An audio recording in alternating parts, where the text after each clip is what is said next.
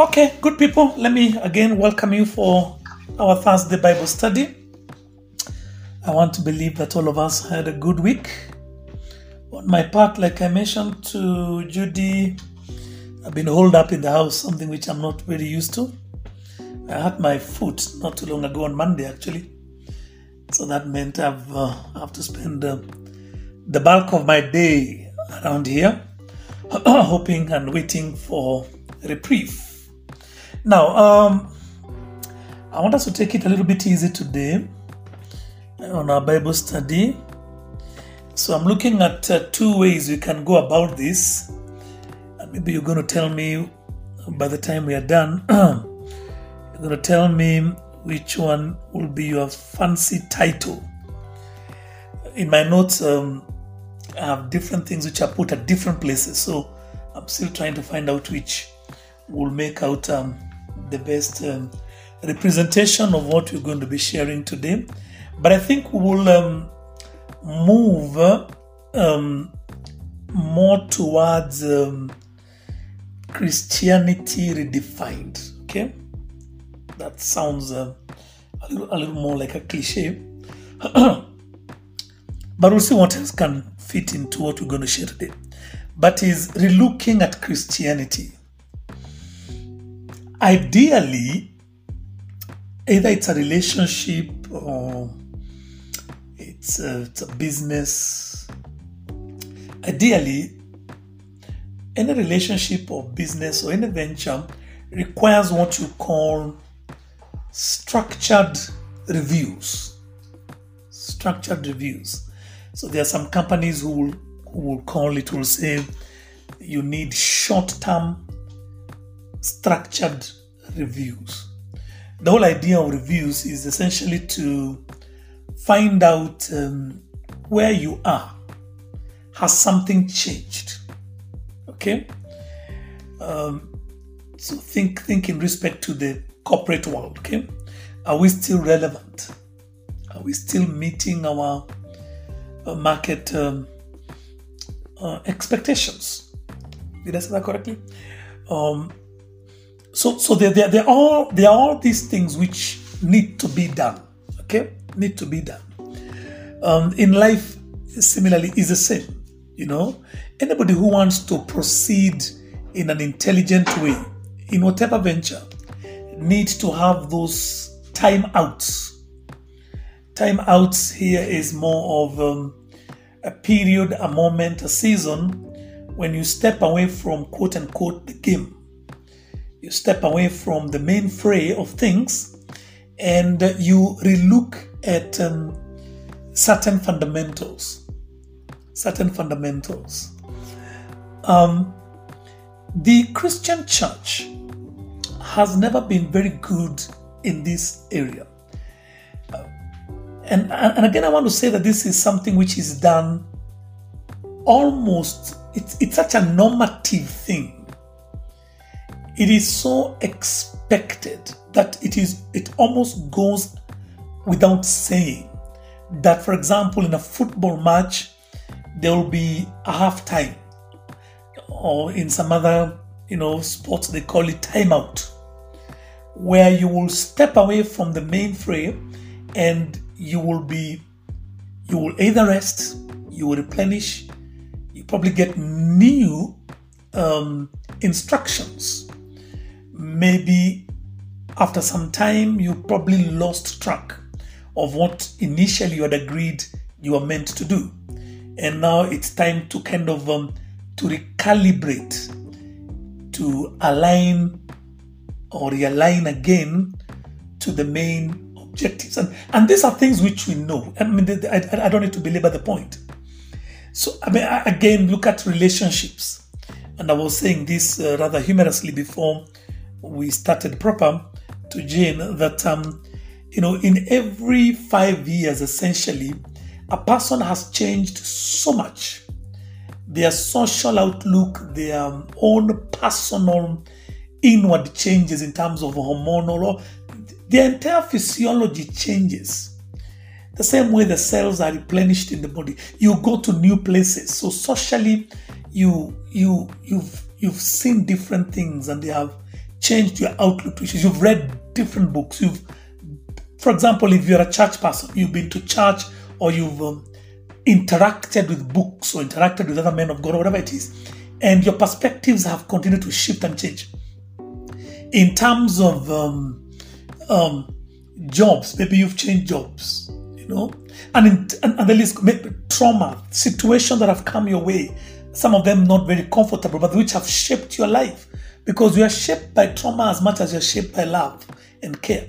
So pain also changes our lives, and sometimes, you know, you go through a barrier here, you go through loss there, and something there, and a business failure, and all these trauma. So the long and the short of all I'm going to say is that generally in life, there is always that need, that moment, that space, that season, that opportunity to step away from the mainframe and relook with kind of a different eye what you're doing, and kind of be able to put it side by side. The English word is juxtapose. Put it side by side in respect to where you wanted to be. Am I still on course? And Paul was speaking on this issue when he was saying that he does not fight like a man who is shadow boxing. Okay? In fact, he says that he steps away, and I'm paraphrasing. He steps away so that after he has brought many people to the knowledge of the truth, he himself does not become accursed. He needs to have those moments of looking and relooking, okay, again into his life and mission and goals. And I think Jesus used to do something relatable. You understand that Jesus, not once or twice or thrice in the Bible, he would withdraw from the people, either himself as an individual, and either he would go to the mountain or he would hide. Okay? You remember that place in the Bible where they came looking for him. You know, immediately after he fed them, you know, the loaves, the Bible says he withdrew and he hid himself. Another place it says that when they found him in a particular house, the Bible says, for he could not be hid. Meaning that is what he wanted to do. He wanted to hide. This is not a new phenomenon. It's something which we understand at a very basic level that it is important. You know, those of us who are employed, those of you who are employed, it is mandated by law that you should have your annual leave. Okay, I mean, it is agreed universally that you cannot go on and still be productive if you do not have moments where you can be able to kind of separate yourself from your daily grind, you know, and be able to step away and do something else. Take care of yourself, nurture yourself, relook at priorities and things. But I began to say something that Christianity, and maybe generally religion, is never very good when it comes to stepping away. In fact, let me just go ahead of myself and say something. If, for example, I do not see member X in church, okay, and I'm just using this from a nominal, you know, preacher perspective. I don't think I'm nominal. Okay, I don't want to believe that I'm nominal. But from a nominal, you know, standpoint, if you don't see member X in church, the first thing and the first place we go to is they have gone back. When they're losing their faith, they're losing their passion, etc. Sometimes the best moments are the moments when people spend alone. You know, some people use words like sabbaticals or pilgrimages, whatever you want to call them. But I strongly believe that every Christian need, in a very intermittent way, you know, those seasons and moments when you step away from the fray just a little bit and be able to look at things from a different angle. Position changes perspective. Did I say that correctly? I think I did. So if I were to look at say Moy Avenue, for example, on top of a 20-floor, on top of a 20-floor building, there are things I'm going to see. My perspective would change, okay, vis-a-vis if I was at the ground floor, okay, or operating from the ground floor. So position changes perspective. And so sometimes you need to change position so that you can be able to have a different perspective on issues. And I'm delivering on this, and I'm already on my 10-minute, and I haven't actually started proper. All I want is just to kind of begin to lay a foundation that these are very important moments. Those sabbaticals, those moments out. And I want us to do something close to that today, or move in a different direction, because I strongly believe that Christianity needs to have a look and a relook consistently. And one of the things that is missing out, let me phrase it correctly. One of the aspects of Christianity that is missing out because of being overly obsessed with quote-unquote the game, and which now requires our attention than ever before, for the simple reason that situations, times have changed, is what I call living with sense. Okay? Living with sense. Sense is S-E-N-S-E. So we've been on this, we pray and it's good, we read the Bible, it's good, we cash, it's all great. So much so that we've forgotten that as society changes, we have a more, for example, educated society than we had 10, 15, 20 years ago. And that's the truth. The information age, as it is called, has made literally everybody, potentially, every person is a potential master student. Okay? If a person just takes advantage of the information available on the gadgets, and that's very cheaply available. I mean, we are talking of people who can be able at any given time to acquire just about any information at the touch of a button. I mean, that's where we are today. And that means that as society changes, something must be tweaked on our side. Please understand. You need to see where I'm going. Because Christianity is supposed to meet relevant needs in society. So when society moves, okay? Now, information technology is more valuable than, than oil. 70s and 80s, that was the big thing. Now we are talking of the richest people are in the area of information. So, and information has become so available.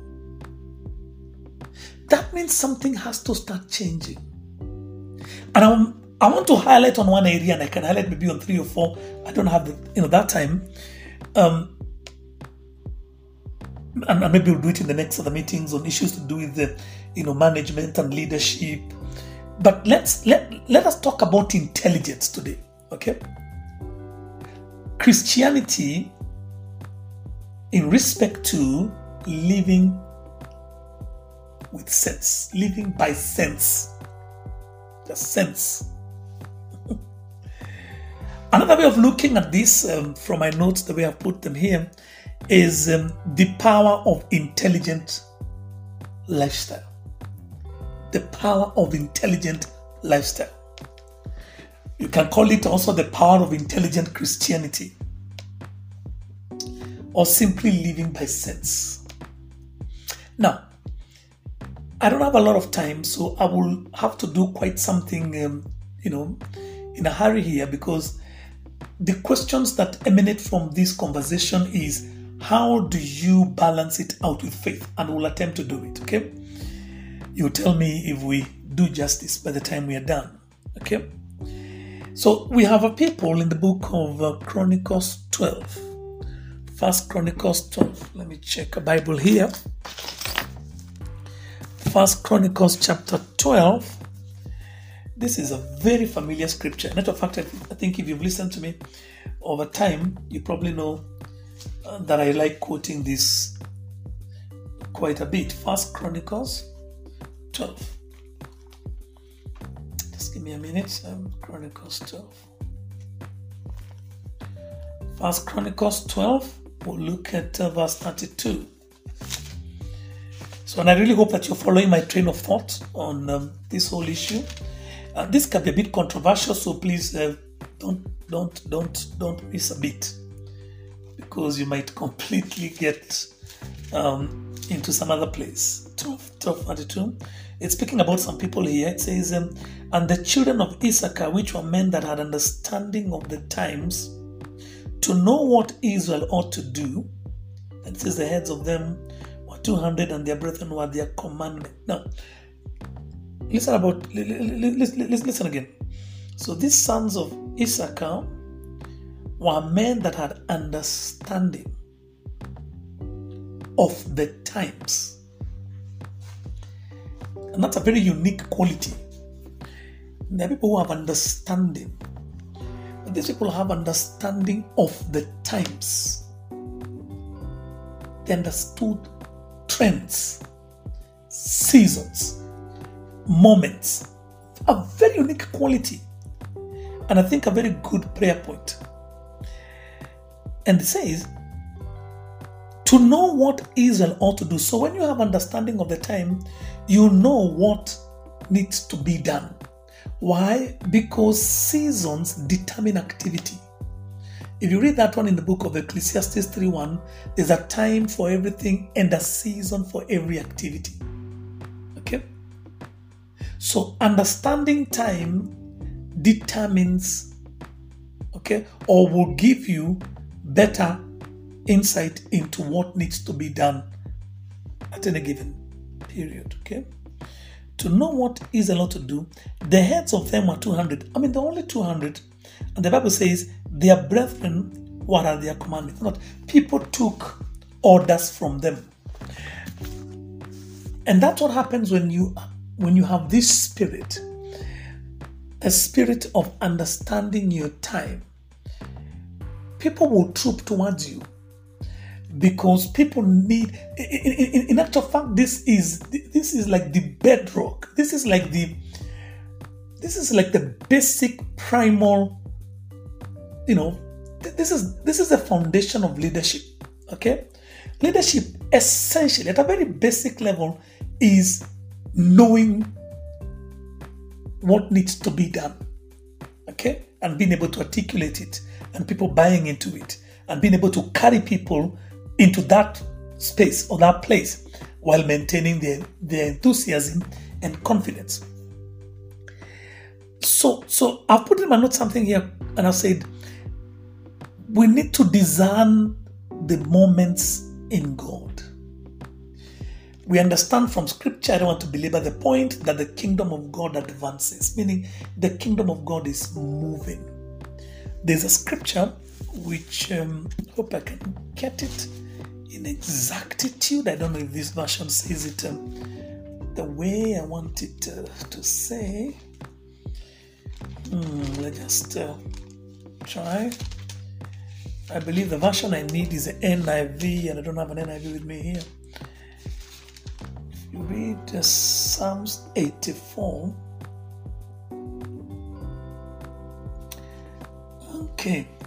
If you use the NIV, it says, "Blessed is a man whose strength is in thee." The one I'm using says, "In whose heart are the ways of them." This should be Old King James or something. Not so sure. The NIV says, "Blessed is the man whose heart is set on pilgrimage." Blessed is the man whose heart is set on pilgrimage. Blessed is the man whose heart is set. Pilgrimage is constant movement. It's set on pilgrimage. You can confirm that in your free time. You'll find it is as like I'm telling you. So we know the kingdom of God is moving. Now, this is something which you have said here before, but let me just say it again for the sake of emphasis. Where God was And please mark my words, where God was once is W-A-S. Pale Mungu alikuwa. It means he's not there today. Where God was is no longer holy. Because the moment you say was, you're suggesting he is not there now. So when the kingdom advances, the kingdom moves. The kingdom of God advances violently. So if the kingdom of God has moved, where God was is no longer holy. You can't go take off your shoes at a burning bush. Okay? Where God was yesterday, it's not burning today. God is not there today. Removing your shoes is no longer worship. It's idolatry. It's worshiping an idol. It's worshiping a tree. That's what I'm trying to say. Okay? And I read a quote one time many years ago and completely refused to leave my mind. And this quote said, irrelevance is answering a question that nobody is asking. Think about it.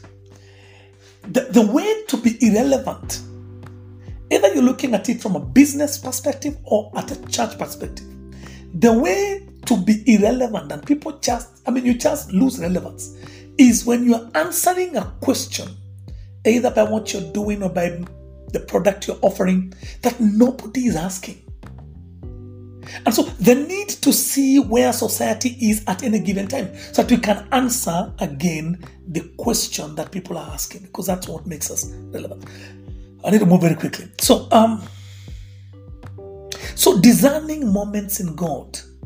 Please treat what I'm saying, especially in this earlier part of my sharing, as very important prayer, areas for our lives. Okay? Lord, open my eyes that I may see you. Open my eyes that I may see. That I may see, for example, where am I in you? I've been saved from 1984. I've been at the very heat of... at the very heat of things. Is that what like that? Yes. I've been always at the very center of things, either in preaching or whatever it is. Very intense. My life has been a roller coaster of Christian activity. Okay, right at the very heart of it. And I can tell you, you can get so caught up in the vortex of activity. And sometimes it is not just what you do. It's not what you do. It's how much gets done. That's what I'm looking for in English. I was looking for in English. It's not how much we do. It's how much gets done. How much gets accomplished. We can do crusade from here to Malindi, but what is the actual impact? Okay? We can do all sorts of things. The issue here is, and again, I keep coming back to the word, living by sense. Being able to look at something with what the Englishmen call a hard-nosed outlook. Have you ever, and most of you are in corporate, you can give your bosses stories. Say, for example, you are a salesperson. At the end of the day, the man will look at all those... reports and go to what they call bottom line. At the end of the day, did you sell? It's called a hard-nosed outlook to issues. Hard-nosed outlook to issues. And in the Christian faith, I keep repeating this, we're never very good at it. We're never very good at looking at the bare issues. Somebody once said that you are entitled to your opinions, but you're never entitled to your facts. Facts are just facts. You are entitled to your opinions, but you cannot make up facts. Okay? Facts are facts. Facts are stubborn. If it's not working, it's not working. Stories aside and everything else aside. Let me move quickly. So this discerning moments in God. For example, where am I? As an individual.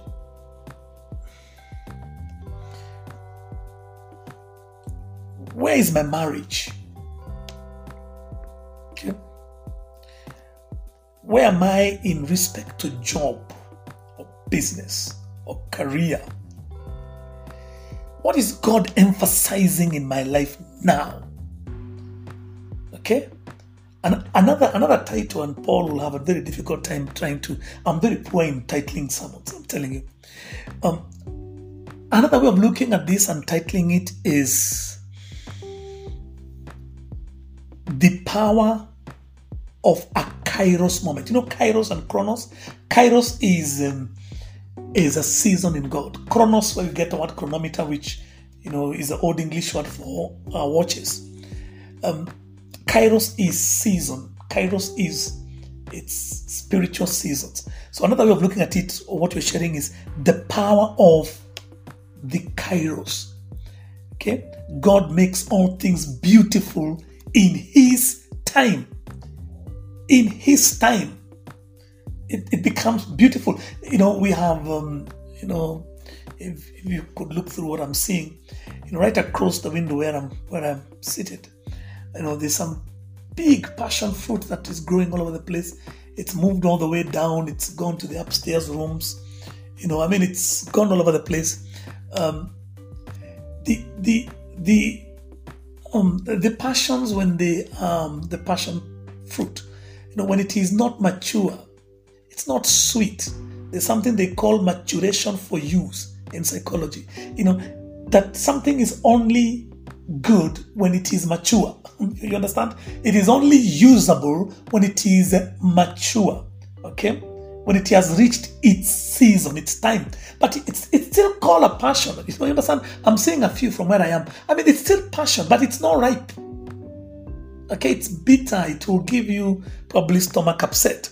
So time out, guys, so that we can be able to ask ourselves some of these sometimes very uncomfortable, you know, questions. Where is my marriage? I mean, do you understand you can be in a marriage and the only reason why that marriage is on is long-suffering, the quality of long-suffering. That is the only reason why it is there. Okay? If truth be told, I mean, there is no life, there is no love, there is no passion, there is no compatibility, there is nothing like looking forward. It's just there. And I can tell you, a lot of, especially our marriage in the African context, survive purely on long suffering. Okay? A lot of African marriages survive on long suffering. Okay? So where am I in business? And sometimes these are very difficult questions to ask ourselves, you know.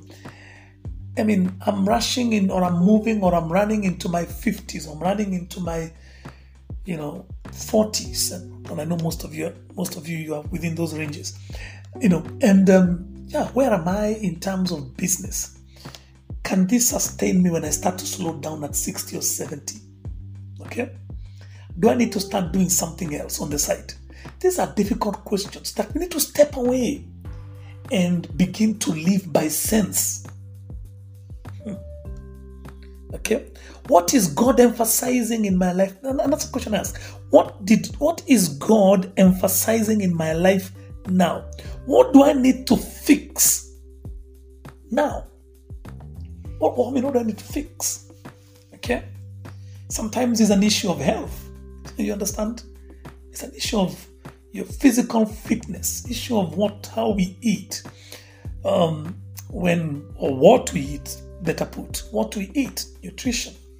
It's living by sense. You know, please notice, I have no problem with prayer and I have no problem with all those other big spiritual activities. But I'm saying if there's an area which sometimes we don't shed as much light, okay, that we need to change path, we need to change location, we need to change position for us to be able to have a different perspective. This is it. This area, living by sense. Okay? What do I need to fix? Okay? Either in my marriage, in my health. And even when it comes to talking to God, let me be even more clear here. I don't know. Maybe it's me, but sometimes I think our prayer please forgive me. I don't want to sound like if today I'm on a, you know, battering, you know, thing. Okay? You know, like if I'm on a Christianity battering thing, okay? But I think it's good sometimes we just kind of be a little brutal with ourselves. Have you ever stopped and listened to yourself pray? Do you know a lot of prayer don't even make sense? I mean, if you are to address people the way we pray, I mean, a lot of people will think you're mad. And I'm honest, it's the truth. Okay? I mean, when you want to talk to a colleague, you want to talk to your superior, whatever, you sit down, you even jolt something on a piece of paper and say, okay, I'm going to go into the office and I'm going to approach him this way. Then I'm going to talk about this. Then I'm going to do this. Then I'm going to argue my case this way. Then I'm going to give out this information. Then I'm going to deduce my thing like this. Then I'm going to... The shorter, the sweeter. Have you ever sat down one day and very objectively listen either to yourself or somebody pray, and try to imagine that there was an intelligent person across the table listening? I mean, and I keep wondering that what is with the change of voice? Sometimes I keep wondering, why has prayer got to change the way I sound? Why has prayer got to change the way? I mean, just at a very basic, the way I sound, I have to borrow a bass I don't have. What's this charades? Because prayer is just that. It's prayer. It's talking to God. Anyway, let me take it easy. I think that's what I said earlier. We'll take it easy. But I want you to do a very deliberate activity for me, please. Sit down one day, maybe in a prayer meeting one day, and just listen to someone and ask yourself, what if there was somebody intelligent sitting across? And I mean, who more intelligent than God? Imagine that there was somebody intelligent listening.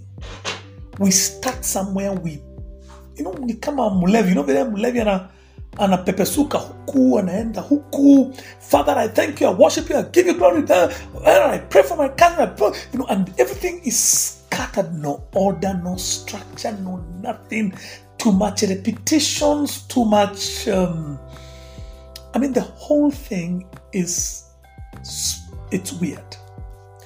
I actually lack words, and I am not a kind of person who lack words. I lack words to define. It's completely twisted and so messed up.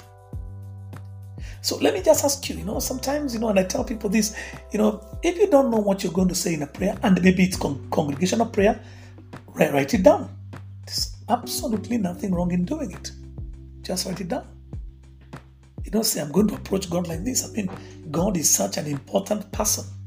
Okay, I will worship him. I know the model prayer, the one Jesus gave us, and I know the principles. It starts with worship. It starts with thanksgiving. Okay? I'm going to acknowledge God, His place in my life, His preeminence, supremacy, and all those things. I'm going to approach Him that way. Then I'm going to make my petitions known to Him, and you can break it down. There's absolutely nothing wrong in doing it. Okay, I tell people, and it is the truth. Yours truly, present company, Steve Munga. I have a reflective mind. I'm not very good with being ambushed with something. Okay, the people who think that I am, but actually I am always better or at my best if I have a few seconds to think. Okay, so if I have a few seconds to just reflect, I do much better. So because I know that about myself, I don't like people to ambush me. So if you tell me I'm going to do something, I tell you, give me some time. Okay, there's a quote we normally give out on the topic of communication. We say, blessed is a man who has nothing to say, and no one can force them to say it. Okay? If you have nothing to say, if you're not ready for a preaching or whatever it is, let no one force you to say it. Let's move quickly. So, what is my season, or what is the season? Those are the things which I'm saying, step away. Okay? We also say that talk to God with sense on issues. Is this season, is it my season for getting married? For the ones who are not married, or for building a house, for getting children, buying a car, taking a course, a new course, studies. Okay?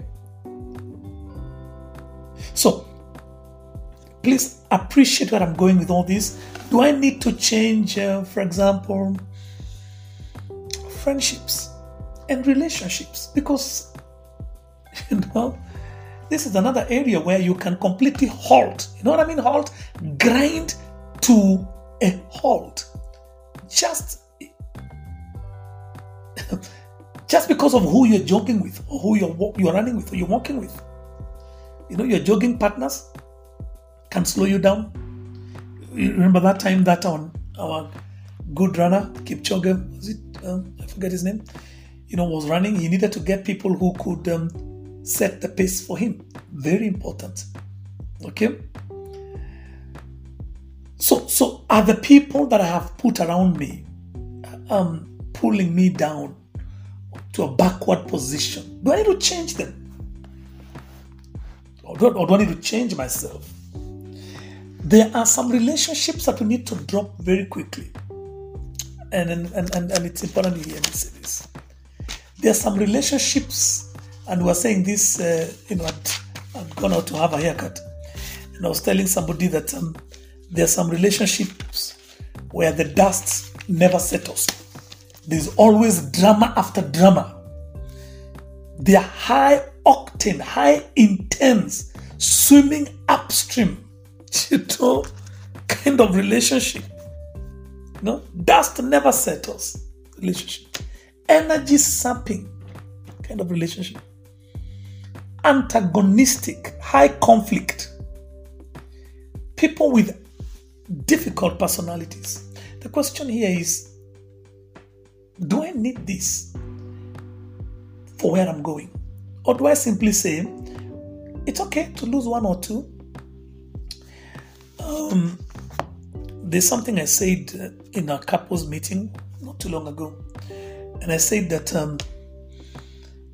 my principle and maxim when it comes to relationships generally is this, that I would rather accommodate in my life.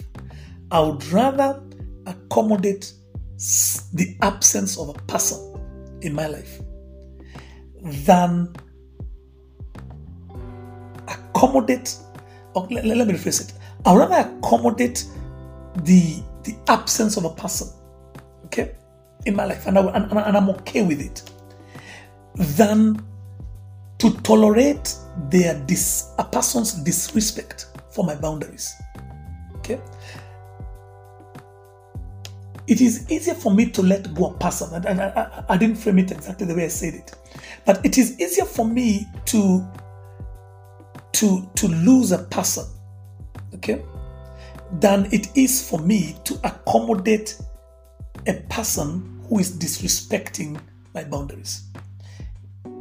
And it's very important that we appreciate that. Your boundaries are so important, okay? That it is easier to lose a person than to accommodate a person who is, you know, messing around with your boundaries. Okay, I wish I could remember how I said it exactly. Okay, but I'm using my phone. I could have picked it up from my phone. So, this very difficult, difficult relationship. Okay. And some of them we just have to learn to let go, because that is the safest thing to do so that we can be able to, you know, maintain our sanity. So, are there character deficiencies in my life that need to be fixed? And again, this is a hard-nosed outlook. Emotions aside, so we say, what are the character deficiencies in my life? Okay. Am I honest? Am I dutiful? How about my work ethics? And the list goes on. What are the areas I need to fix? The whole idea here is we want to operate intelligently. That's what I'm saying. The whole of this is that we just want to operate intelligently. Where am I now? Okay. What is the stage of my, let me call church, My community, let me call it my community. The people that I lead, where are they? What do I need to do? And I'm speaking now as a minister. What is their state? Where do we need to go more? Do they need more encouragement?